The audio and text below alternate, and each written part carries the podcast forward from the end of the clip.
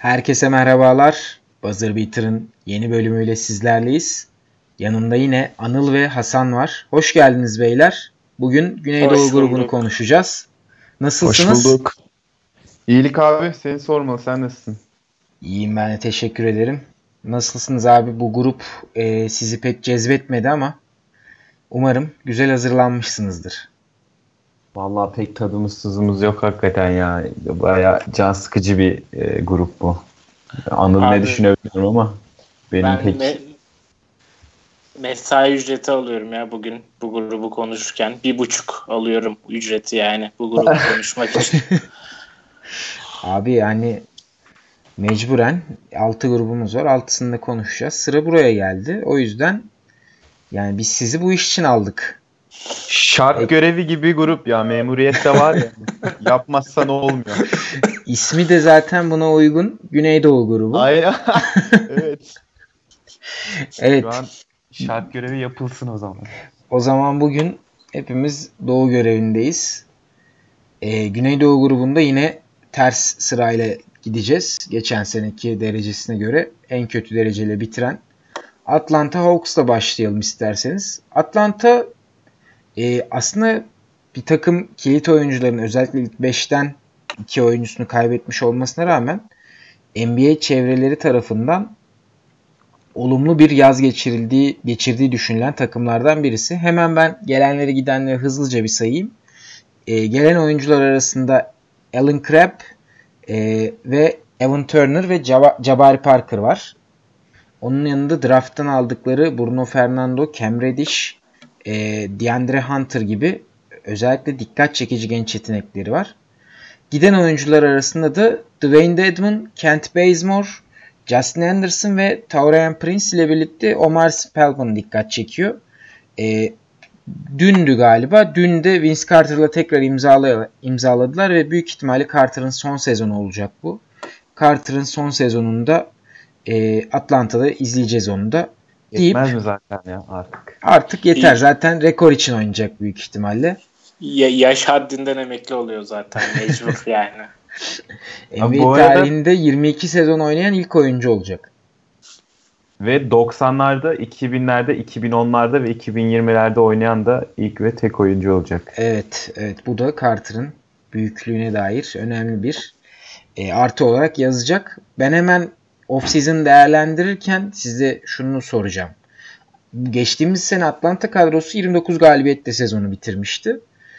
Açıkçası Doğu'da playoff'un 40 galibiyet civarında olduğunu düşünürsek sizce bu Atlanta takımı özellikle off-season eklemeleriyle drafttan ve serbest oyuncu piyasasından ve de var olan kadrosunun çekirdeğinin gelişmesiyle sizce playoff için iddialı bir takım olabilir mi? Playoff playoff'u garanti görüyor musunuz? Anıl seninle başlayalım.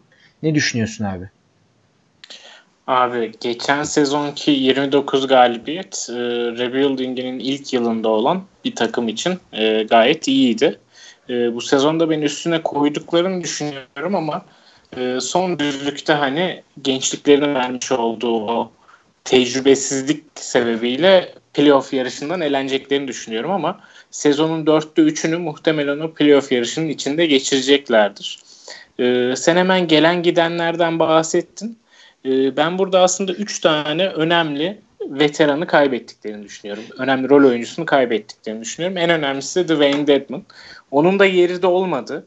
Ee, Bruno Caboclo'yu pardon Bruno Fernando'yu seçtiler drafttan.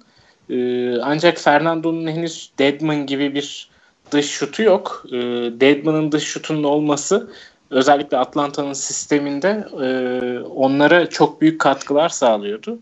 Deadman'ın özellikle yerini dolduramayacaklarını düşünüyorum. Her ne kadar Torin Prince'ten de Atlanta ve Kent Bazemore'dan istediğini alamamış olsa da geçtiğimiz yıllarda e, bu yıl onların yerini iki çaylak DeAndre Hunter ve Cam Reddish'le doldurdular.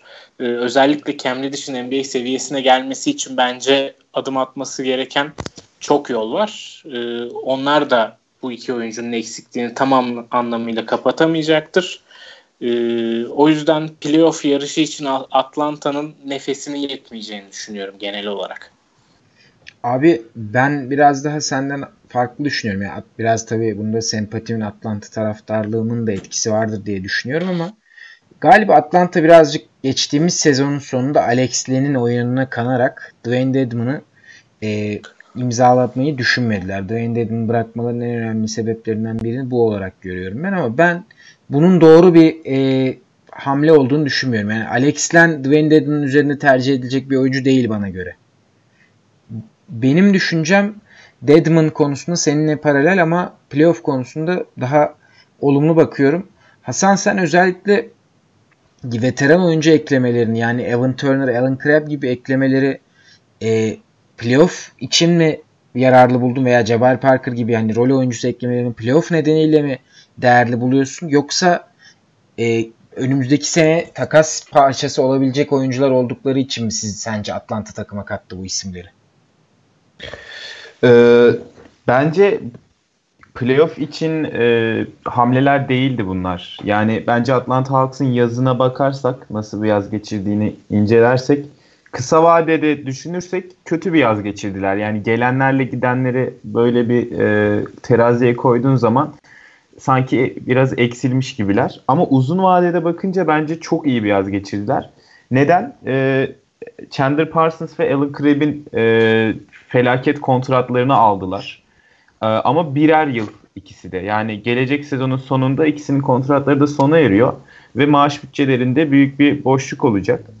E, ve DeAndre Hunter ve Cam Reddish seçtiler sizin de dediğiniz gibi. Bu ikisi e, yani modern oyuna çok uygun kanatlar ve uzun vadede e, büyük potansiyel ikisi de. Ve Atlanta Hawks'ın e, penceresi de zaten e, şu an değil. Bence zaten en büyük hedefleri bu sene playoff yapmak değil. O yüzden e, bu eklemeler mantıklıydı. Yani Torian Prince evet büyük bir kayıp. Kent Bazemore evet e, iki yönlü oynayabilen iyi bir oyuncu. Ama e, bence playoff olmadığı için hedefleri zaten bunları bu kadar kolaylıkla yapabilirler ve hani Anıl'a sorduğun playoff sorusuna gelirsek hani belki onu sezon öncesinde de konuşuruz. Ama ben de hani ucundan kıyısından yarışta olabilirler ama e, çok oraları hedeflediklerini ve oralarda olabileceklerini düşünmüyorum. O yüzden e, fena bir yaz geçirmediler bence. Anladım abi. Peki Carter konusundaki düşünceleriniz ne? Sizce Carter geçtiğimiz sene kadar oynayabilecek mi? 76 maç oynadı. 17-18 dakika gibi bir ortalaması vardı geçtiğimiz sene. Carter'ın varlığı sizce bu takım için bir artı olacak mı yoksa Wade'inkine benzer şekilde bir veda turu? Hani çeyrek sonlarında ikişer üçer dakika sahada göreceğimiz bir e, isim olacak Carter? Ya Wade'inkine değil de Paul Pierce'ınkine benzer bir veda turu olabilir. Doğru. Ama baktığım zaman bu Atlanta'nın durumuna Cam Reddish ve DeAndre Hunter'a yeterli dakikaları verebilmek için geçen yıl e, Trey Young'a yaptıkları gibi ondan önceki yıl John Collins'e yaptıkları gibi bu yılda bu iki drafttan seçtikleri, yukarıdan seçtikleri forvete yeterli dakikaları verebilmek için forvet rotasyonunu boşaltmış durumdalar.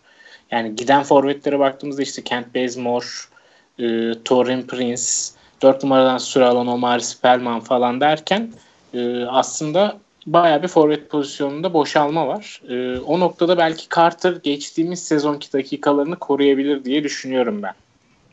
Abi bu arada size şeyi söyleyeyim. Vince Carter geçtiğimiz sene 15 maç yapmış sezon içerisinde. Vince Carter'dan daha az smaç yapan iki isim söyleyeyim. Birisi Eric Bledsoe, diğeri Devin Booker. Birisi 22 yaşında, birisi 27 yaşında galiba. Bledsoe 27 miydi, 29 muydu? Tam hatırlayamadım. Ya ikisi de belki kısa oyuncu ama dev, evet. yani Eric Bledsoe süper bir atlet. Yani ondan daha az smaç yapmış olması ilginç hakikaten. Yani birisi 14, birisi 13 smaç yapmış geçtiğimiz sene. Carter 15. Bu da ilginç. Carter'la ilgili güzel bir e, nokta olarak dursun. E, benim bir diğer ekleyeceğim şey Atlanta'ya şu. Geçtiğimiz sene özellikle sezonun ikinci yarısında Koç Lloyd e, Lloyd Price miydi? Lloyd Pierce, Prince. Pierce. Lloyd, Pierce. Lloyd Pierce. Lloyd Pierce şeyi e, Kevin Huerter'i ikinci top yönlendirici olarak kullanmıştı. Özellikle Trey Young'ın olmadığı zamanlarda ama ben bunun çok iyi bir plan olmadığını düşünüyorum ve Evan Turner eklemesi özellikle Trey Young'ın oynamadığı zamanlarda bence çok değerli bir ekleme oldu. Evan Turner bence direkt olarak Trey Young'ın yedeği olacak bu takımda. Çünkü Kevin Huerter o rolün altından kalkamadı. Savunmada da Kevin Huerter'i rakibin en önemli oyuncusuyla eşleştirmeyi tercih ettiği için Lloyd Pierce. O nedenle Huerter hücumda hem top yönlendirme hem savunmada en iyi adamı, en iyi oyuncuyu savunma işini bir arada geçen sene götüremedi. Bu yükü hafifletmesi açısından ben Kevin Huerter'in birazcık iyi bir sezon geçirebileceğini düşünüyorum. Özellikle şut yüzdeleri açısından değerli bir e, parça olabilir. Geçtiğimiz sezon bekleneni bu sezon gösterebilir diye düşünüyorum. O nedenle Evan Turner eklemesi benim açımdan güzel. Hemen notlarınızı alayım abi. Oradan devam edelim. Anıl senin notun ne Atlanta'nın yazına dair? Abi B eksi vereceğim ben ya. Draftta DeAndre Hunter'ın peşinden koşmalarını sevdim. Kendilerine direkt uyacak bir oyuncu. Ama onun dışındaki hamleleri beni o kadar cezbetmedi. Özellikle Cam Reddish'i ben ilk ondan seçilecek bir genç oyuncu olarak görmüyorum. Çok feci yüzdeleri vardı e, kolejde. E, onun dışındaki verdikleri kontratları, aldıkları, yaptıkları takaslar da hani çok inanılmaz iyi derecede değildi. O yüzden B eksi uygundur diye düşünüyorum. Hasan senin görüşün ne abi? Abi ben artısız eksisiz e, B diyeceğim. E, Anıl'a şu noktada katılmıyorum. Cam Reddish e, konusunda katılmıyorum. Bence Cam Reddish'in oyunu e, NBA'ye daha uygun. Yani özellikle de Atlanta'nın o tempolu sisteminde bence çok daha iyi uyum sağlayacaktır. Yani zaten kolejde e, Zion Williamson ve R.J. Barrett'ın biraz arkasında kaldı. E, hani yetenekle ilgili bir sıkıntısı hiç yok ama sanki biraz daha böyle psikolojik bir e, baskı vardı onun üzerinde. O yüzden olmadı. Ben Abi, Cam Reddish hamlesini çok beğendim. Ya. Sen e, Reddish'in durumuyla ilgili şeyi soracağım ben sana. Lafını böldüm kusura bakma. E, Yo, şey, Reddish'le R.J. Barrett Duke'a daha önce gittiler değil mi? Yani Duke ilk önce bu iki oyuncuyu aldı. Bunların üstüne Zion'u aldı. Acaba evet, Cam Reddish, Cam Reddish hani kendini geri plana atılmış hissettiği için mi bu kadar kötü oynadı? Çünkü inanılmaz bir fiziğe sahip. Tam bir 3 numara. Tam bir NBA forveti. Ama e, pota altından bile %50 ile falan bitirebilen bir oyuncuya dönüştü sezon içinde kolejde. Ya bence kesinlikle öyle. Dediğin şeyden dolayı. Bir de e, hani şey olarak çok güçlü olmadığını da söyleyebiliriz belki. E, oyun zekası olarak çok güçlü olmadığını söyleyebiliriz ama bu tarz bir oyuncunun NBA'de iş yapmak yapması için oyun zekasının çok da yüksek olmasına gerek yok zaten. E, ben o yüzden beğeniyorum. E, Cam Reddish hem aldıkları sıra itibariyle 10. sıradan falan seçtiler yanlış hatırlamıyorsam. Yani 10. sıradan böyle bir yeteneği katılabilmeleri bence e, bayağı olumlu oldu onlar adına. Reddish umarım beni haksız çıkarır ya. Bakalım göreceğiz hep beraber. Ya, Burak sen kaç veriyorsun abi? Ne veriyorsun? Kaç abi, daha doğrusu? Ben, Harf olacak. Ben de B eksiye biraz daha şeyim hani B ile B arasındayım ama B eksiye biraz daha yakınım çünkü eklemelerin iyiliğinden kötülüğünden ziyade hani Chandler Parsons'ın kontratını mesela Memphis'te konuşmamıştık. Aslında Memphis Chandler Parsons'ın kontratını ikiye böldü ve daha kolay elden çıkarılabilir hale getirdi. Hani Atlanta durum rahat olduğu için bunu yapmadı ama ya Chandler Parsons'ın yerine daha böyle rolleri paylaştırabileceği oyuncular olsaydı daha mı iyi olurdu diye düşünüyorum acaba.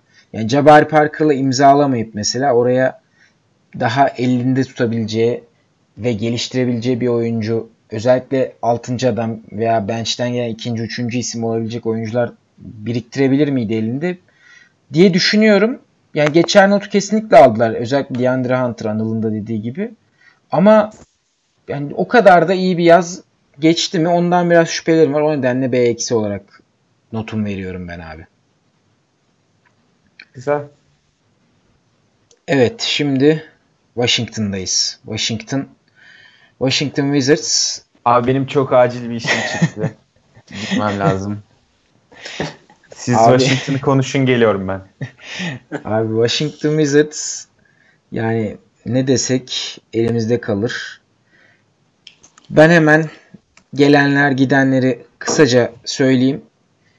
E, Ish Smith, Isaiah Thomas, CJ Miles, Davis Bertans, Moritz Wagner e, ve Rui Hachimura dikkat çeken eklemeler olarak benim gözüme çarptı.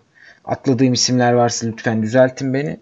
Giden isimler Jabbar Parker, Bobby Portis, e, Jeff Green, Trevor Ariza, Thomas Satoransky, Jonathan Simmons. E, Dwight Howard. Dwight Howard tabi unutmayalım. Dwight Howard. E, ben açıkçası Washington Wizards'ın yani ne yapmaya çalıştığını anlasam da neden bu isimlerle yapmaya çalıştığını anlayamadım. Yani Isaiah Thomas, Ish Smith gibi isimlere John Wall sakat tamam ama neden bu isimler bu takımda yer alıyor? Neden daha genç oyuncular, daha e, bir şeyler kanıtlayabileceğine inandığımız oyuncular ellerinde yok. Bunu anlayamadım açıkçası. Anıl sana soracağım abi. Sence Washington Wizards ne yapmaya çalışmaktadır? Nereye varmaktadır? Yani Bradley bir yılı nasıl kaçırırız elimizden? Bunun dersini veriyor Washington ama hani bu şu anki yazla da alakalı değil. Yani elleri kolları bağlanmış bir şekilde girdikleri e, inanılmaz kötü bir sezon geçirmiş kadroya e, lüks vergisi ödeyecekleri bir sezondan aslında işte Bobby Portis'i e, elde tutmayarak, Jabari Parker'ı elde tutmayarak ki bu iki oyuncu da Chicago'dan geldikten sonra iyi oynamıştı Washington'da. E, Dwight Howard'ın kontratından bir şekilde kurtularak 5 milyon da olsa e, eldeki veteranlardan Jeff Green olsun, Jonathan Simmons olsun, Ariza olsun onlara tekrar kontrat vermeyerek geçirdiler. Tek bir eksi bence ellerindeki değerli bir parça olan Satoranski'yi e, gayet makul bir kontratla Chicago'ya kaptırmış olmalarıydı. E, ona da sanırım 10 milyon ödemek istemediler. E, hali hazırda ellerinde 4 yıl 160 milyonluk John Wall kontratı yeni başlıyorken Satoranski'ye de 10 milyon ödemek istemediler derken e, kadro inanılmaz bir düşüş yaşadı. Geçen yılki kadronun da gerisinde duruyorlar. Ama ben yaptıkları takasları düşük e, çerçeveli olsa da bu takaslar beğendim. E, yaptıkları takaslardan biri Anthony Davis takasında üçüncü teker olup e, Cemario Jones, George, Morris Wagner ve Isaac Bonga'yı ve yanında da bir ikinci tur draft hakkını almış olmaları. E, hiçbir şey vermeden 3 tane genç oyuncu ve bir ikinci tur draft hakkı almış oldular. Ki bu takımın bir yıla da extension önerdiği ve bir yılın bu extension'ı imzalaması durumunda çok daha yüklü bir salary cap'i olacağını düşünürsek bu ikinci turlar önemli Washington için.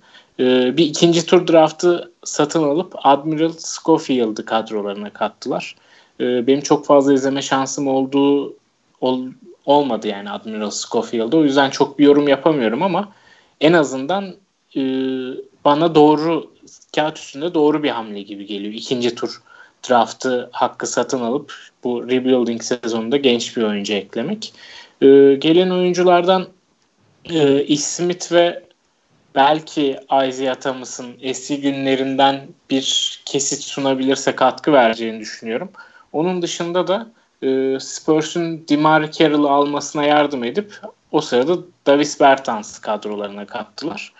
E, seçimleri Rui Hachimura 9. sıradan yukarıdan gittiği söyleniyor ama e, şu an için Wizards'ın eksik olan 4 numara pozisyonuna uygun bir isim Hachimura'da. O yüzden ben hamlelerini inanılmaz kötü bulmamakla beraber bu organizasyonun geleceğini değiştirecek bir hamle yapmadıkları için de e, çok fazla olumlu övgüde de bulunamıyorum Washington için. Çok ortalama bir yaz geçirdiler. O zaman notunun da C civarında olacağını varsayıyorum ben. Aynen C artı verecektim. Yani bu işte genç oyuncuları kadrolarına katmaları, ikinci tur draft hakkı kovalamaları sebebiyle. Ufak tefek hamleler yani. Ben de C artıya yakınım. E, bunun en önemli sebebi ama benim açımdan Washington bu yaza e, bir genel menajeri olmadan girdi. Geçici genel menajeriyle birlikte yaptılar bu hamlelerin neredeyse çoğunu. Ha o geçici menajer şey oldu yine e, yukarıya terfiye oldu ama yine de hani başlarında bir genel menajer sıfatıyla değil işte geçici genel menajer sıfatıyla bir isim vardı. O nedenle buna rağmen dediğin gibi kontratlardan çıkmaları benim açımdan geçer not aldı. Hasan sana şunu soracağım abi. E, Rui Hachimura'nın basın toplantısıydı galiba. E, bu geçici genel menajer ismini şimdi unuttum. O şeye Hachimura'ya şakayla karışık şey sordu. Başkan da olabilir ya. Leonsis de olabilir. Neyse. E, şey sordu abi. Üçlük atabiliyorsun değil mi? dedi. Hachimura'ya.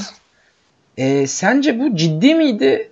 Ve Washington'ın geleceği hakkında neler söylüyor sence bu tip açıklamalar? E, oraya şuradan geleceğim. Washington geçtiğimiz günlerde önemli bir e, atılım yaparak birkaç tane yeni isimle kontrat imzaladı. Koç kademesinde, asistan koçluk seviyesinde. Bunlardan birisi de Dean Oliver'dı. Dean Oliver da basketbol analitiğinin yaratıcılarından birisi NBA'de özellikle. E, devrim niteliğinde bir hamle. Yani bu Dean Oliver'ın saha kenarına gelmesi devrim niteliğinde yoksa onun kadro takımda bulunması değil. Asistan koç, koç olarak takımda bulunması gerçekten devrim niteliğindeydi. Yani Washington acaba yazın bu Hachimura basın toplantısında yaptığı hatalardan ders alıp önümüzdeki senelerde biraz daha kültürünü yaratmaya çalışan bir organizasyon olmaya doğru mu gidiyor? Sen ne düşünüyorsun? Bu yazı nasıl değerlendiriyorsun? Abi o basın toplantısı mevzusundan haberim yoktu. Yani e, sen deyince e, şaşırdım baya. Gerçek değildir herhalde. Yani hani takım sahibi falan soruyor olsa bunu tamam diyeceğim. Çünkü takım sahipleri genelde iş adamları oluyor ve saha içiyle çok ilgilenmiyor olabiliyorlar. Ama e, hani basketbol operasyonu başkanı ya da GM kademesinde biri ise bu e, çok komik gerçek olduğunu sanmıyorum ama çok da şaşırmam Wizards'tan gelirse böyle bir şey. Yani çünkü e, neler neler gördük son zamanlarda. E, senin saha kenarıyla söylediğinle ilgili olarak da şunu söyleyebilirim. Yani saha kenarında evet iyi işler oluyor olabilir. E, ben o konuya çok hakim değilim. Sen daha hakimsin o analitik konularına. E, eminim sen diyorsan iyi bir şeydir bu devrim niteliğinde ve e, önemli birisidir ama yani e, saha dışında yönetim kademesinde yaptıkları bu kadar hatadan sonra saha kenarında Popovic de olsa çok bir şey değişemez gibi. Çünkü sen oradaki staffın eline malzeme veremiyorsun abi. Yani Otto Porter'ı mesela şimdi Bobby Portis ve Jabari Parker da serbest kalınca Otto Porter'ı bir hiç uğruna takaslamış oldular. Yani bu inanılmaz kötü bir hamle ya.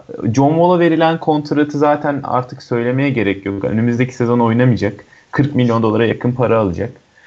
E, Rui Hachimura'yı çok yukarıdan draft ettikleri söyleniyor ama bence e, Hachimura modern oyuna uyum sağlayıp e, o şüpheleri giderebilir. Yani özellikle o bahsettiğin şut mevzusunda istikrarlı bir şut geliştirebilirse giderebilir. E, yazlarına genel olarak bakarsak da dediğiniz gibi ne yaptıklarını, ne yöne gittiklerini anlamak epey zor şu hamlelerle. Yeniden yapılanan bir kadro içindeler. Ee, bir tane süperstarları var Bradley Beal ve onu tutmak için ellerinden geleni yapıyorlar gibi gözüküyor. Gelen oyunculardan e, Davis Bertans piyango oldu. E, Bertans ve Thomas şu an direkt katkı verebilecek oyuncular gibi gözüküyor yani kalite olarak. Onun dışında da bence e, Thomas Bryant'a biraz fazla para ödediler onu tutabilmek için. Ee, çok iyi bir yaz geçirdiklerini söyleyemeyeceğim. Yani tatsız bir ekip gerçekten e, çok da konuşmak istemiyorum. Yani ben e, benim notum onlara C. Yani ben, geçer notu e, vereyim diye C o da. Anladım abi ben Thomas Bryant'tan yana biraz umutluyum ama yani şey açısından umutluyum. Açıkçası Washington Thomas Bryant'ı biraz parlatabilirse e, ona haddinden fazla değer verecek bir takıma karşı özellikle karşılığında pik alacaklarını düşünürsek önemli bir takas yapabilirler. Franchise'ın en azından iyiye gitmesini sağlayacak. Ve Thomas Bryant da buna çok uygun bir isim bence. Gerek istatistiksel açıdan gerek de oyunu e, motoru yüksek bir oyuncu Thomas Bryant. Zaman zaman problemler yaşasa da bu yaz bence onunla kontrat imzalamaları özellikle öyle bir onu bir takas parçası yapma noktasında değerli olacaktı. E, Ama son... bence değerinden fazla veren takım dedin ya değerinden fazla veren takım onlar oldu bence şu kontratla. Yok yok zaten yani. onlar yani zaten elimiz kolumuz bağlı. Yani Thomas Bryant'ı da parlatırsak bu kontratı hak ettiğini düşünüp onu almak isteyen takım olacaktır diye düşünmüş, varsaymış olabilirler diye düşünüyorum. Yani en kötü sonuçta eli kolu bağlı takıma bence iyi bir rol oyuncusu Thomas Bryant şu an. Abim ellerinde yani kontratı biten oyunculardan ellerindeki aralı, arasında tek bir modern oyuncu vardı. O da Thomas Bryant. Ve genç olmasıyla birlikte aldı bence kontratı. Sadece bu e, pota koruyuculuğu konusunda biraz sıkıntı var. Yüksek bir blok ortalaması var aslında onun yaşındaki bir oyuncu için 1.1.3 civarında olması lazım geçen sene. Özellikle dakikalar artmaya başladığından sonra ama e, sanırım e, belli bir dakikanın üzerinde oynayan oyuncular arasında en düşük blok rate'e sahip olan oyuncu da kendisi. Yani hani Washington'ın savunması kötü çok fazla potaya gitme imkanı veriyor rakiplerine. Blok sayısı, blok ortalaması biraz o yüzden şişik Thomas Bryant'ın. Onu çözerse ideal bir uzun evrilebileceğini düşünüyorum ben. Ben de katılıyorum ve bir de şeyi ekleyeceğim abi. Bence Troy Brown Jr. da orada dikkat çekebilecek bir oyuncu. Hani konudan bağımsız. Bir yılın yanında parlayabilecek Ish Smith gibi oynatan bir guardla birlikte gerçekten değerli olabilecek bir oyuncu bence Thomas Bryant. Son bir sorum var Washington'la ilgili. Sizce bu takım geçen seneki bir yılın yanına birkaç doğru eklemeyle playoff kovalayacak bir takım olabilir mi? Olabilir miydi? Siz ne düşünüyorsunuz? Bunu sorayım hemen. Sonra Washington'ı kapatalım. Hızlıca. Bence kesinlikle olamaz ya. Yani playoff şu haliyle özellikle yani bilmiyorum bundan sonra nasıl takaslar yaparlar bilmiyorum ama şu e, eklemelerle ben playoff yapamayacaklarını düşünüyorum. Anıl sen ne abi, düşünüyorsun öyle abi? bir imkan öyle bir imkan yoktu ya. Yani işte ellerindeki trade exception'larla alabildikleri işte şey Lakers'ın gençleri ve Davis Bertans oldu. Hani Davis Bertans da 7 milyonluk kontrata sahipti. Hani 7 milyonluk bir oyuncu yani trade exception'la ekledin. Lakers'ın gençleri için 4-5 milyonluk bir trade exception kullandılar. Hani bu kadardı ellerinde. Çünkü şey de yok hani mid level'ları düşük tax ödedikleri için geçen yıldan. John Wall'un kontratı duruyor. Cap space'te yer yok. O kadar oyuncuyu bırakmış olmalarına rağmen. Hani ellerinde imkan yoktu. Hani konuşulacak bir senaryo bile olamazdı gibi düşünüyorum bu yıl için bir yılın yanına kurulacak bir playoff takımı. Anladım. Ben biraz da açıkçası hani ellerindeki oyuncuların değerini ne de, nerede görüyorsunuz diye sormak için şey yaptım ama siz de zaten herhalde ellerindeki var olan kadroda zaten çok değerli değil diye düşünüyorsunuz. Aynen. Peki ben bir soru sormak istiyorum size. Önce ufak bir açıklamayla. Şimdi bir yıla 3 yıl 111 milyonluk bir kontrat uzatma teklif ettiler. Bir yılın da hali hazırda 2 yıllık kontratı var. Totalde 5 yıl 167 milyonluk bir kontrata sahip olacak bir yıl eğer kabul etmezse. Ee, bir sezon bekleyip bir kontrat imzalamak isterse bir yıl bu sefer 5 yıl 217,5 milyonluk bir e, kontrat alabiliyor. All NBA yaparsa gelecek sezon ki geçen yıl 16. sıradaydı e, All NBA oylamasında bir, bir kişiyi geçmesi gerekiyor önündeki oyunculardan. E, 253.8 milyonluk bir extension alabiliyor 5 yıl için. Sizce bir yıl ne yapar? Takasını ister mi? Aa, bence takasını istemez ee, ama All NBA yapamayıp bir Supermax imzalayabilir gibi geliyor bana. Yani takasını isterse All NBA yapma şansının düşeceğini düşünüyorum ben. O nedenle takasını istememe ihtimali bana daha yüksek geliyor. Yani gerek para sebebiyle gerek de saygı hani o prestij sebebiyle. All NBA seçilip yani gerçekten NBA'de oldukça değer gören bir nokta ve bunun karşılığını zaten parayla alıyorlar. Yani bir yıl şey görüyor mudur bu takımda? Umut kazanmak için umut görüyor mudur? Sanmıyorum hiç. Görmüyordur ama bence e, yani biraz parasına bakacak. E, çünkü başka hiçbir takımdan bu kadar yüksek bir kontrat alamayacak. E, bir de yani John Wall sakatlıktan döndükten sonra yine e, doğuda playoff yapan bir takım olabilir Washington. O yüzden hani bu seneyi bekleyebilir diye düşünüyorum ben. Bana da en mantıklı senaryo bekleyip All NBA yapıp yapamamasından bağımsız olarak işte artık ne kadar alıyorsa o extension'ı alıp son bir şans verip e, daha sonra olmuyorsa takasını istemesi gibi duruyor. Bu sezon için hani bir yılın takasını istemesini veya Washington'ın onu takas etmeye çalışmasını ben beklemiyorum. Yani bir ihtimalde şeyde extension alacağı zaman sign and trade ile gitme ihtimali de olabilir. O da önümüzdeki yaza denk geliyor zaten. İki yıl sonraya denk geliyor Şey sanırım. iki yıl sonraya doğru. Ee, yani ben de pek sanmıyorum ama zaman NBA'de neyin ne olacağı her an değişebiliyor. Deyip Washington'ı kapatıyorum abi. Washington'dan bir diğer takım Miami Heat'e geçiyorum.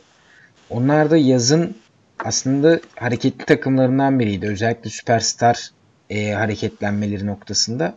Kadroya Jim Butler'ı, o Petrali'nin çok istediği süperstarı sonunda kattılar. Jim Butler takıma katılırken yanında e, Myers Leonard ve Tyler Hero gibi drafttan da ve aynı zamanda free agency'nin diğer e, noktalarından da oyuncular eklemeyi başardılar. Ama Miami'de giden oyuncular Jim Butler alırken gönderilen Josh Richardson ve Hasan Whiteside oldu Portland takasında ve aynı zamanda Dwayne Wade de artık e, emekliye ayrıldı. Son dansını yaptı. Miami özellikle Chris Paul için özellikle e, Westbrook için çok fazla konuşulan bir yer oldu. Bir nokta oldu. Siz Miami'den bu yazı nasıl geçirdiğini düşünüyorsunuz Miami'nin ve Miami'nin önümüzdeki sezon içerisinde olası bir hamle imkanı veya hamle olasılığını ne, ne seviyede görüyorsunuz? Sizce Miami Butler'la playoff kovalamayı mı tercih edecek? Butler'ın yanına bir oyuncu daha alıp playoff için biraz daha iddialı olmayı mı tercih edecek? Hasan seninle başlayalım abi. Abi bence Miami çok iyi bir yaz geçirdi. Ee, sen de söyledin sonunda o çok istedikleri süper yıldıza Jimmy Butler'ı alarak kavuştular. Ee, Jimmy Butler'ı almak için Jason Richardson'dan vazgeçmeleri gerekti belki. E, Josh Richardson'dan vazgeçmeleri gerekti belki ama hani Jimmy Butler'ı almak için kesinlikle değerdi. Ee, Hasan Whiteside'ı takasladılar ki bence bu yaz yaptıkları en iyi iş bu oldu. Ee, Jimmy Butler'ı almaktan da iyiydi. Bence bu üç açıdan e, çok iyi bu e, Hasan Whiteside takaslama işi. Biri zaten kontratı çok yüksek bir kontratı vardı. Bundan e, biraz kurtulmuş oldular. İkincisi geçen sezon e, ilk beşteki yerine Adebayo'ya kaptırmıştı e, Hasan Whiteside ve e, sürekli e, huzursuzluk yaratıyordu. Yani açıklamalarıyla falan saha içindeki o isteksiz tavrıyla. E, hatta e, playoff'ta geçen sezon değil de onun önceki sezonki playoff'ta niye oynamıyorum anlamıyorum falan tarzı bir açıklaması vardı. Yani direkt e, medyaya e, medyanın önüne koçu atan açıklamalar yapıyordu. Takım kimyası açısından niye oldu? Bir de e, Adebayo artık daha fazla süre alabilecek. Yani Adebayo'nun da önünü açmış oldular bu takasla ki Hasan Whiteside'a göre modern oyuna çok daha e, uygun bir uzun daha atlet, daha mobil, e, orta mesafe şutu daha geliştirilebilir ve üçlüye kadar e, uzanabilecek bir potansiyeli var menzilinin. Ve ee, çok iyi pasör abi. Evet, evet çok da iyi bir pasör. O dirsekten top dağıtma işlerini falan çok iyi yapıyor. Ben e, bu açıdan Hasan Whiteside takasının yaptıkları en iyi iş olduğunu düşünüyorum. Ama e, şunu yapmadılar bence. Geçen sezon Dragic'in sakat olduğu bölümde oyun kurucusuz oynadılar. Yani koskoca kadroda bir tane oyun kurucu yoktu. Backup guard yoktu bir tane ve o işi Justice Winslow'a yıkmak zorunda kaldılar. Ha fena kalkmadı işin içinden Justice, işin altından Justice Winslow. E, beklenenden çok daha iyi bir performans gösterdi ama yine e, bir backup guardları yok sezona başlarken. Yani Goran Dragic sakatlandığında ya da kenara geldiğinde e, o işi e, Jimmy Butler yapmak zorunda kalacak. E, Jimmy Butler da iyi bir top yönlendiricisi ama e, yani bir oyun kurucu olmalı. Bir backup gardı olmalı e, iddialı bir takım için. Yani ben tek eksiklerinin bu olduğunu düşünüyorum yaza dair. Peki backup guard veya guard pozisyonundan bahsetmişken olası bir Chris Paul takası özellikle Dragic ve ve Winslow'un gittiği senaryoda Miami adına artı mı yazar yoksa Miami için Chris Paul gibi bir oyuncu ve kontratını alırken çok mu şey vermiş olurlar? Anıl sana bu sorum. Sen ne düşünüyorsun abi? Özellikle Miami'nin yazı ve olası Chris Paul hamlesi hakkında. Yani Miami şeyi geri istiyor bir kere oklamadan. Kendi draft hakları var. Clippers'ın onlara göndermiş olduğu iki tane. Birinci tur. Chris Paul'ü ve aynı zamanda o draft haklarını geri istiyor. Yani Paul'ün kontratını almak için. Ee, orada takımların bu takasa bakış açısı biraz farklı. Oklahoma hani Chris Paul karşılığında bir şeyler almak istiyor. Miami'de Chris Paul'ün kontratını alırken hani kötü kontrat alıyoruz. Bize bir draft hakkıyla bunu aldığımız kötü kontratın e, karşılığını verin diyor. Yanında gönderecekleri biten kontratlarla birlikte. Hani orada anlaşma nasıl olur bilmiyorum. İki taraf bence orta noktayı bulmaya en yakın aday Miami Oklahoma ile ama şimdilik tam emin olamıyorum Miami bunu tercih etmeli mi?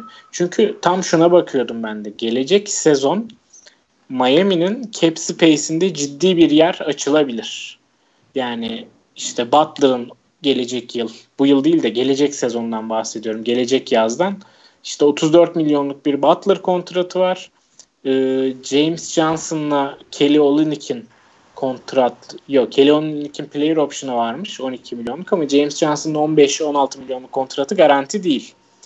Ee, Winslow'un 13, Waiters'ın 12 milyonluk kontratları var. Adebayo'nun 5 milyonluk player option'ı pardon team option'ı ve Tyler Hero'nun kontratı var. Hani bu noktada baktığımız zaman ciddi cap space'te bir max oyuncu alacak kadar yerleri açılabilir. Burada gitmeleri gereken yol Chris Paul mü? Orayı Chris Paul'un kontratıyla doldurmak mı? Ben o açıdan tam emin değilim. Yani e, bu kontrat işlerine bakmadan önce Chris Paul'un doğru isim olduğunu düşünüyordum Miami için. Bu yıl playoff kovalamak ve bundan sonrası için hani bir çekirdek oluşturup contender olabilmek adına ama şu an hani Miami'nin daha genç bir yıldızla ya da en azından yaşı Butler'la yakın olan bir oyuncuyla devam edebileceğini düşünüyorum. Aslında Butler'ı bu sene biraz daha tek adam gibi düşünüp ondan sonra takımın özellikle kontratlar bittikten sonra e, piyasayı araştırıp öyle hamle yapmak daha iyi bir hamle olarak görünüyor bence de. Peki notlarınız ne abi sizin Miami'ye dair? Ben e, açıkçası C artı B eksi arasındayım yine. Ama özellikle o süperstarı almaları ve Hasan Whiteside'den kurtulmalarını aynı yaz yaptıklarını düşünürsek B eksi olarak veriyorum notumu. Abi bence baya düşük verdin ya. Ben A eksi diye düşünmüştüm. e, ki bence A eksiyi de hak ediyorlar. E, bu arada şeyi de unuttuk. Draft'tan da Tyler Hero'yu seçtiler. Böyle mi okunuyor bilmiyorum. 2 R ile yazılıyor ama. Tyler Hero iyi. yaz ligini çok iyi geçirdi bu arada. Evet yaz ligini çok iyi geçirdi ve bu takımın e, tam ihtiyacı olan şey. Yani Miami geçen sezon e, yarı sahada en verimsiz hücum takımlarından bir tanesiydi. E, Tyler Hero ilk günden katkı verebilecek bir keskin şutör. E, işte bu J.J. Redick tarzı sayısız pikten çıkıp o, o şutu isabetle sokabilecek profilde bir oyuncu. E, o yüzden yarı sahada ihtiyaç duydukları alanı onlara açabilir. O şut katkısını sağlayabilir. Yani bu bunun da olması bence notlarını arttırıyor. Abi B'ye daha e, yakınım o zaman ben. Tamam sen söyleyince yani baktım bir, da, bir daha baktım da yok hani aslında çok göze batan bir yanlış bir şey yok. Gayet iyi hamleler. O nedenle B olarak düzeltiyorum notumu. Anıl senin notun ne abi? Abi ben de B artı veriyorum. Buradan da Charlotte yönetimine bu yaz Miami'nin yaptıklarını örnek almaları gerektiğini ve e, ne kadar kötü bir durumda olursanız olun işin içinden nasıl çıkabileceğinizi hani örnek alsınlar ya. Ellerinde kendi yıldızları da vardı Kemba Walker. Charlotte'ın geldiği konumla Miami'nin geldiği konum bir yazda hani aradaki uçurum bence çok dramatik. Valla bilerek mi yaptın hani kurguymuş gibi oldu ama e, şimdi sıradaki takımda Charlotte olunca açıkçası birazcık ilginç bir noktaya geldik. Charlotte'da geçtiğimiz sezon Miami ile aynı sırada bitirdi. Aynı e, galibiyet mağlubiyet sayısında bitirdi. Ama büyük ihtimalle arada 20'ye yakın galibiyet farkı olacak sezon sonunda, bu sezonun sonunda. İsterseniz Charlotte'ın bu duruma nasıl geldiğinden bahsedeyim ben hemen. Charlotte Hornets ellerindeki en önemli parçayı ve Charlotte Hornets'i Charlotte Hornets yapan en önemli oyuncuyu kaybetti. Kemba Walker gitti. Onun yanı sıra Tony Parker emekli oldu. Shelvin Mack, Jeremy Lamb ve Frank Kaminsky ile de yolları ayırdılar. Bunların yanında takıma sadece Terry Rozier katıldı. Ona da 3 yıl 60 milyon dolar gibi bir kontrat verdiler. Onun dışında drafttan aldıkları oyuncular da çok orta sınıf, orta seviye ve düşük seviye. Açıkçası yani bunu söylemekte bence bir sakınca yok. Rezalet bir yaz geçirdiler. Benim Charlton notum sadece F yani kaldılar, sınıfta kaldılar. Ee, ben size şunu soracağım. Sizce Terry Rozier bir NBA takımının ilk beşine başlayacak derecede iyi bir guard mı?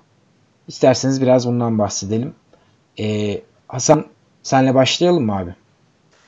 Başlayalım abi. Ee, sen zaten kapkaranlık bir giriş yaptın ama e, kesinlikle ışık yok yani zaten Hornets'a baktığın zaman.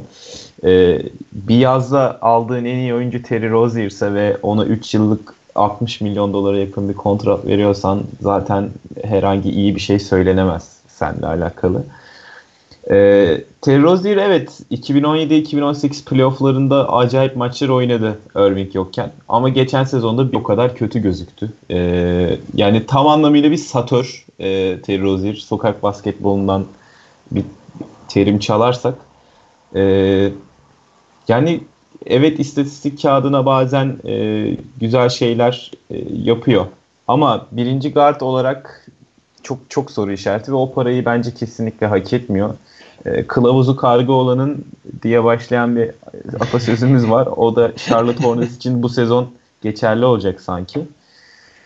Yani en iyi iki oyuncularını kaybettiler. Ke- Kemba Walker ve Jeremy Lamb. E, kesinlikle yerleri dolmadı. Bu açıdan zaten e, daha kötü durumda oldukları bariz. E, ama bence e, şu noktada onları anlayabiliyorum en azından. Kemba Walker'la yolları ayırmak e, kesinlikle sağlıklı olan, doğru olan karardı. Yani onları daha kötü e, yapacağını biliyorlardı Kemba Walker'ın gitmesinin ama Kemba Walker'ın kalmasının onları daha iyi yapmayacağını da biliyorlardı. O yüzden uzun vadede Kemba Walker'ın gitmesi iyi oldu bence.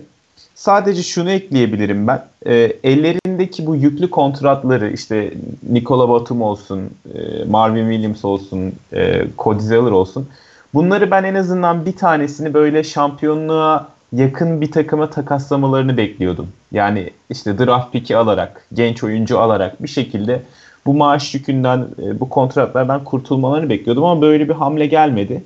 E, ya yapamadılar becerileri buna yetmedi ya da gerçekten alıcı bulamadılar ama ben becerilerinin yetmediğini düşünüyorum. Çünkü e, yaptıkları hamleler onu işaret ediyor. Ya benim notumda D eksi abi yani F vermek de istemiyorum. En azından oyuncu aldılar diyelim. Abi kağıda adını yazmış. 5 puan verelim yani. Yani bu takım da şöyle bir durum var. Hemen bahsedeyim e, kariyerlerinin sonunda daha doğrusu hani 3 yıl sonra diyelim Terry Rozier Charlotte Hornets'ten Kemba Walker'ın aldığından daha fazla para almış olarak ayrılacak. Kemba Walker Charlotte Hornets'ten bugüne kadar e, 48 milyon dolar civarında para kazanmış. Terry Rozier 59 milyon dolar kazanacak. Bence bu bile çok şey anlatıyor. Charlotte'a dair. Anladın yani skandal. Sen ee, ne diyorsun abi bu karanlıktan çıkış var mı? Bir umut ışığı var mı en azından? Senin görüşlerin ne? Abi Mitch Kupchak Charlotte GM'i verdiği son 3 kontrata bakarsak işte Terry Rozier 3 yıl 60 milyon dolar. Bunun bir overpay olduğu konusunda hiçbirimizin şüphesi yok. Ee, diğer iki kontratta 2015 yazında Lakers'ın Mozgov ve Lowell Bank'e verdiği aşırı overpay kontratlar. Yani ben sana soruyu geri yönlendireyim. Var mı buradan bir çıkış görüyor musunuz? Umut görüyor musunuz buradan? Burada yapılması gereken tek şey e, yorum şu. İstifada bir erdemdir, Hizmet. hizmettir. Lütfen bunu düşünün diyorum. Charlotte'ı çok uzatmadan kapatalım. Notunu da herhalde senin de sınıfta kaldıklarını düşünüyorsun sen de. Notun da benimle aynıdır diye tahmin ediyorum. Aynen abi. F tek katılmadığım nokta Kemba kalmalıydı. Sebebi de işte Charlton hani bundan Kemba'sız da iyi olmayacak olması. Yani Kemba gibi bir oyuncu bir daha ne zaman bulurlar? Allah bilir yani. Hani draftı falan da bu front office'in yapacağını düşünürsek. yani yani kolay fakirin gelsin. Kemba'sı diye bahsedilebilir belki Terry Rozier ama hani fakirin fakirin de fakiri diyorum ben sadece. Bu konuyu kapatıyorum. Bu grubun Mediocre Land'de sıkışmış bir diğer takımı. Hmm, Yıllar sonra bir playoff yapmış Orlando Magic'le bu grubu kapatalım diyorum. Orlando Magic playoff yaptıklarını görünce doğal olarak e madem playoff yapıyoruz biz bu kadroyu koruyalım dediler. Ve takımdaki Cam Birch, Michael Carter Williams, Terence Ross ve tabii ki süperstarları Nikola Vucevic'le imzaladılar sözleşmeleri.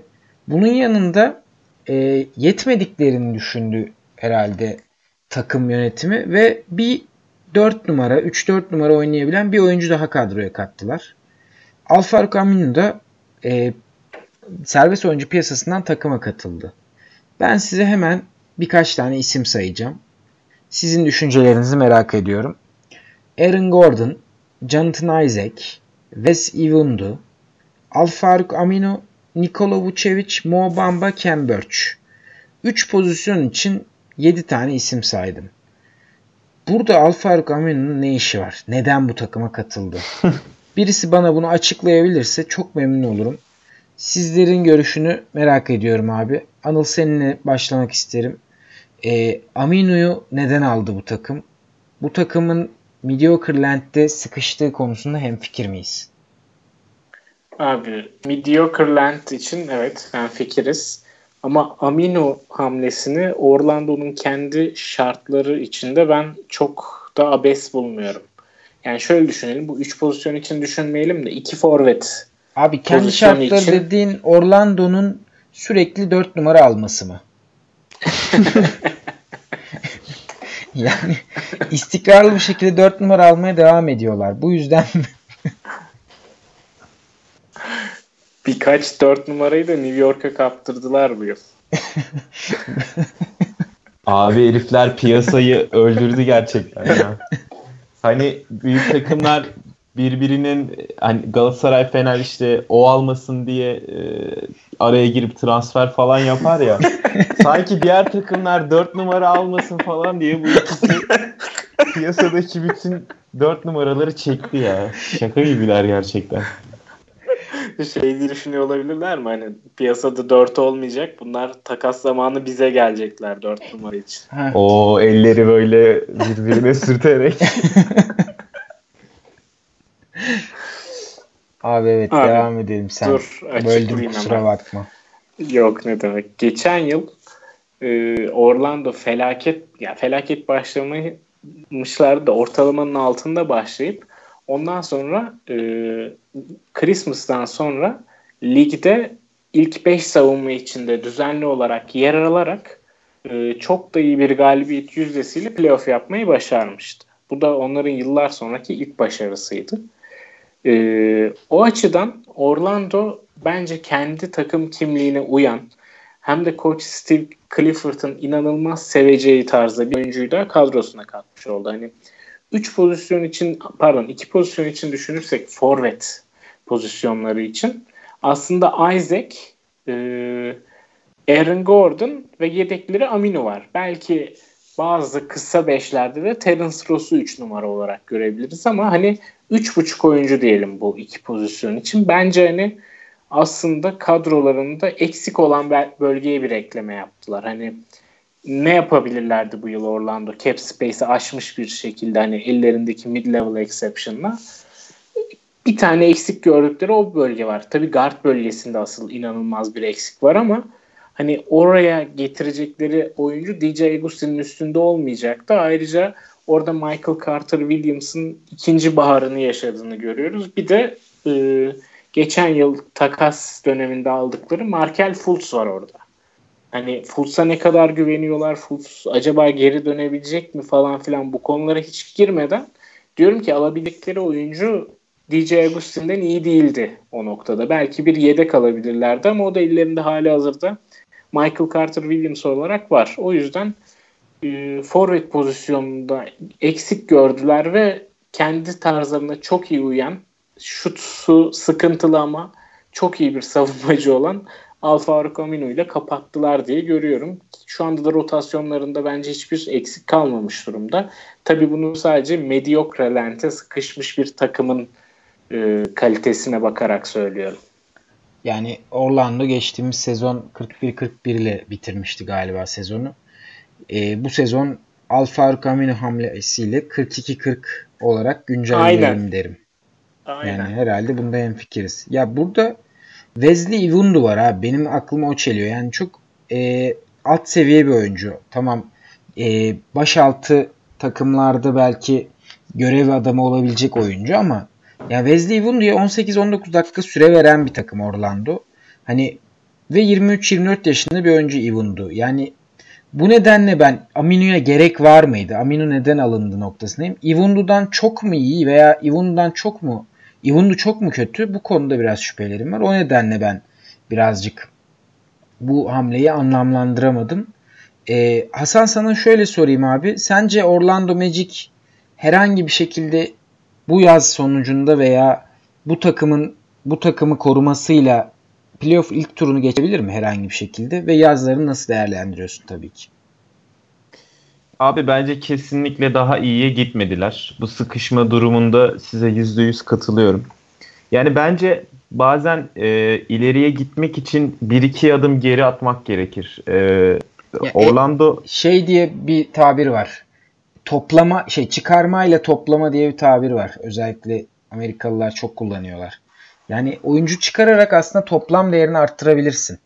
Boston'ın bu yıl yaptığı ya da yapmış olabileceği gibi mesela. Yani evet yine bence kesinlikle iyi bir örnek. Ee, bunu denemek, e, bunu e, var olan durumu korumaktan bence daha mantıklı bir seçim. Yani şöyle bakıyorum mesela Vucevic'e e, takas edip etmeyecekleri çok konuşuldu. Takas etmediler. Kontrat verip vermeyecekleri çok konuşuldu ve 4 yıl 100 milyon dolarlık bir kontrat verdiler.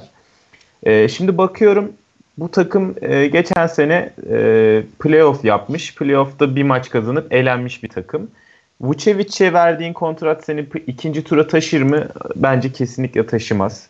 Yani evet Vucevic çok iyi bir sezon geçirdi. Yani All-Star seviyesinde bir sezon geçirdi. Ama seni ikinci tura taşıyacak oyuncu değil Vucevic. Ee, ve şu açıdan bence e, Vucevic kararı kötü.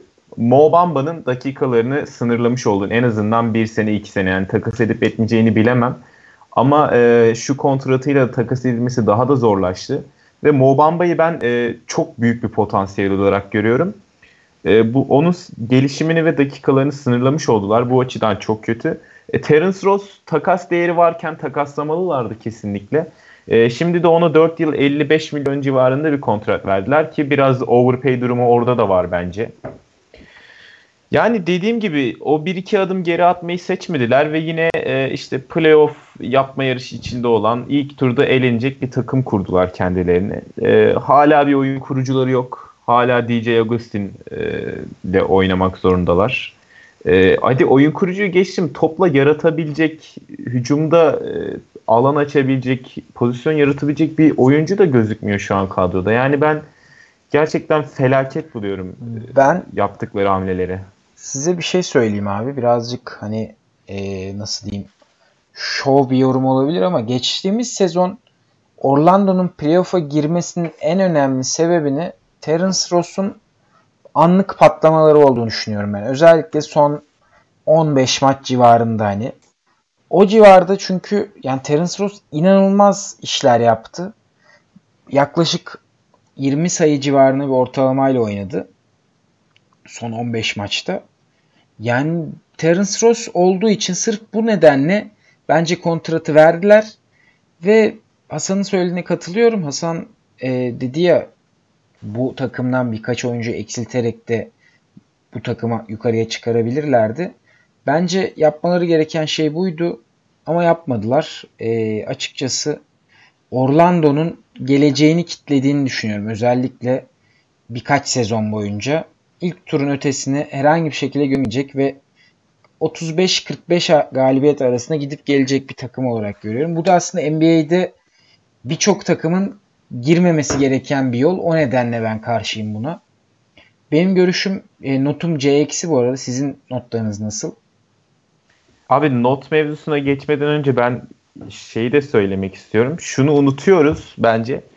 Ee, Orlando Magic geçen sezon playoff yaptı diyoruz işte başarı olarak görüyoruz ama e, geçen sezonun Batı konferansı bence tarihin en zorlu Batı konferansıydı. E haliyle Doğu konferansı da tarihin en zayıf Doğu konferansıydı. Yani orada zaten bir patates takımın e, playoff yapması normal bence. Yani buna aldanmamaları gerekiyordu kesinlikle ki e, Doğu Konferansı bence bu sezon güçlendi.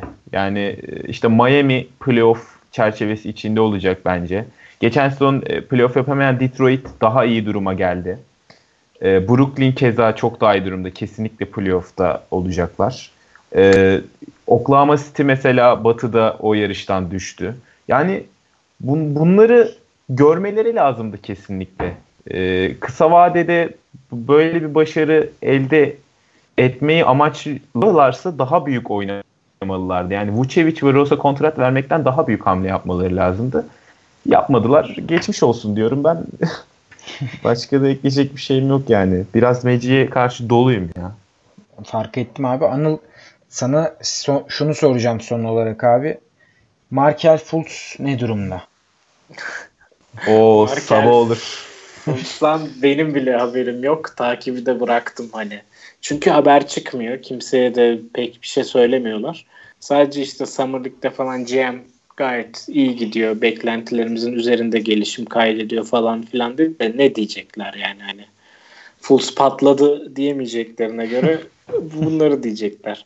Abi benim son eklemek istediğim şey Hasan'ın söylediklerinden sonra özellikle oyun kurucu pozisyondaki boşluğa dikkat çektikten sonra şu oldu. Draft'tan Chuma Okeke isimli bir arkadaşı çektiler ve Okeke de aslında e, sadece biraz daha iyi bir şutu olan bir Alfaruk Amino olacakmış gibi geliyor bana NBA'de. E, Okeke'nin hemen arkasından ki bu arada Okeke sezonu sakat geçirecek muhtemelen. E, Nikail Walker Alexander seçildi. Shai Gilgis Alexander'ın kuzeni olur kendisi ve İnaz'da bir yaz ligi oynadı. Abi ve, fena oynadı gerçekten. Ve gayet iyi bir potansiyel olduğunu da gösterdi. Neden böyle bir oyuncuya gitmedi Orlando? Şu an ben de bunu bayağı ben eleştiriyorum. Ben söyleyeyim sebebini.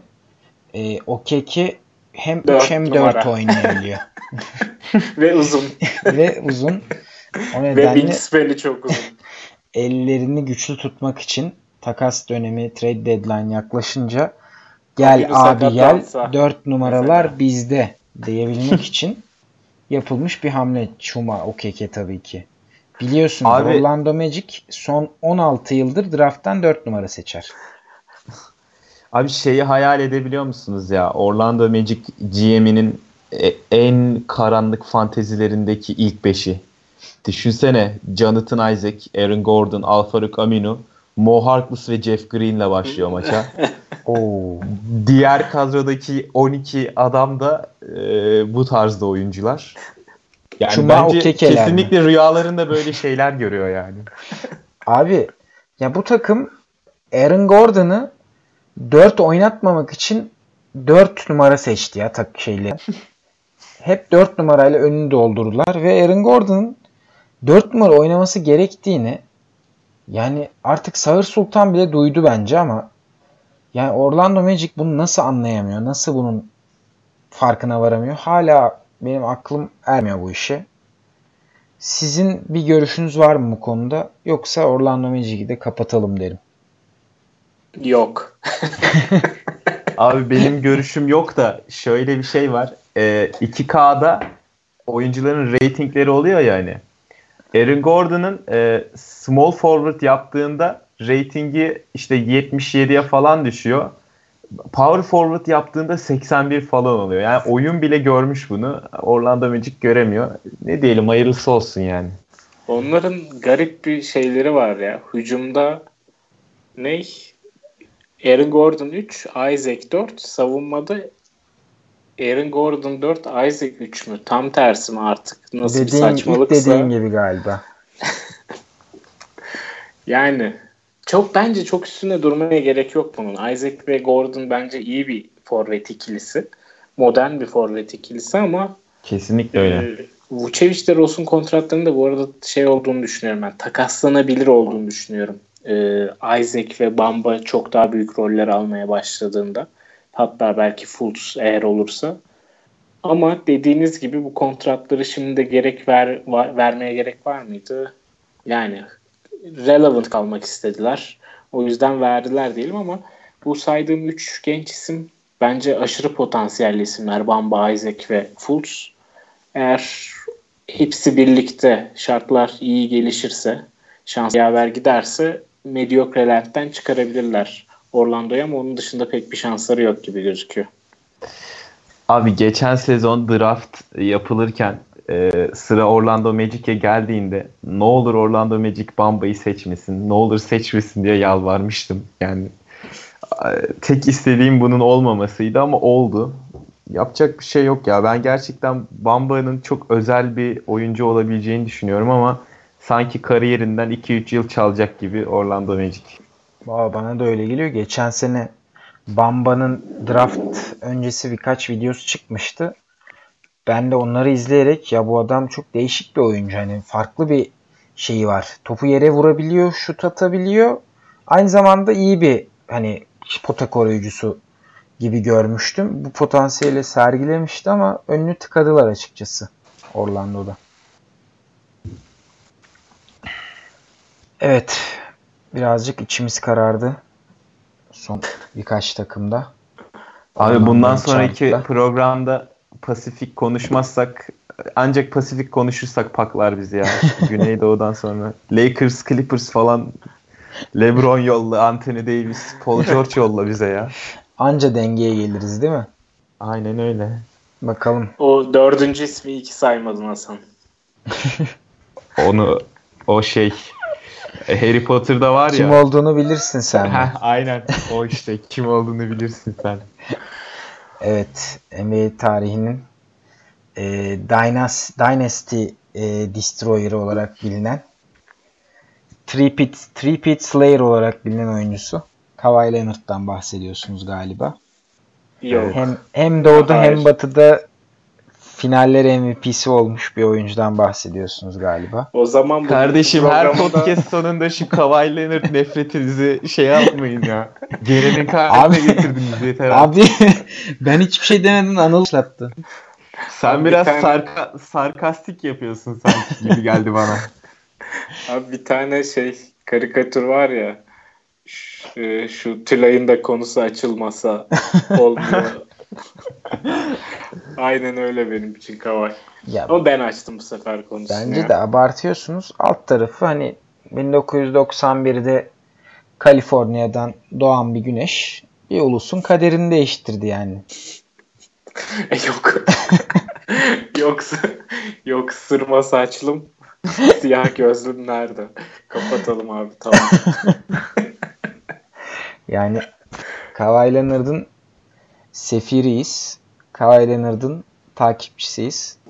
Deyip bu güzel günü, bu güzel grubu da Kawhi Leonard'la kapatalım. Kawhi Leonard'dan sevgilerle Güneydoğu grubu. Bizi dinlediğiniz için teşekkür ederiz. Hoşçakalın. Hoşçakalın. Hoşçakalın.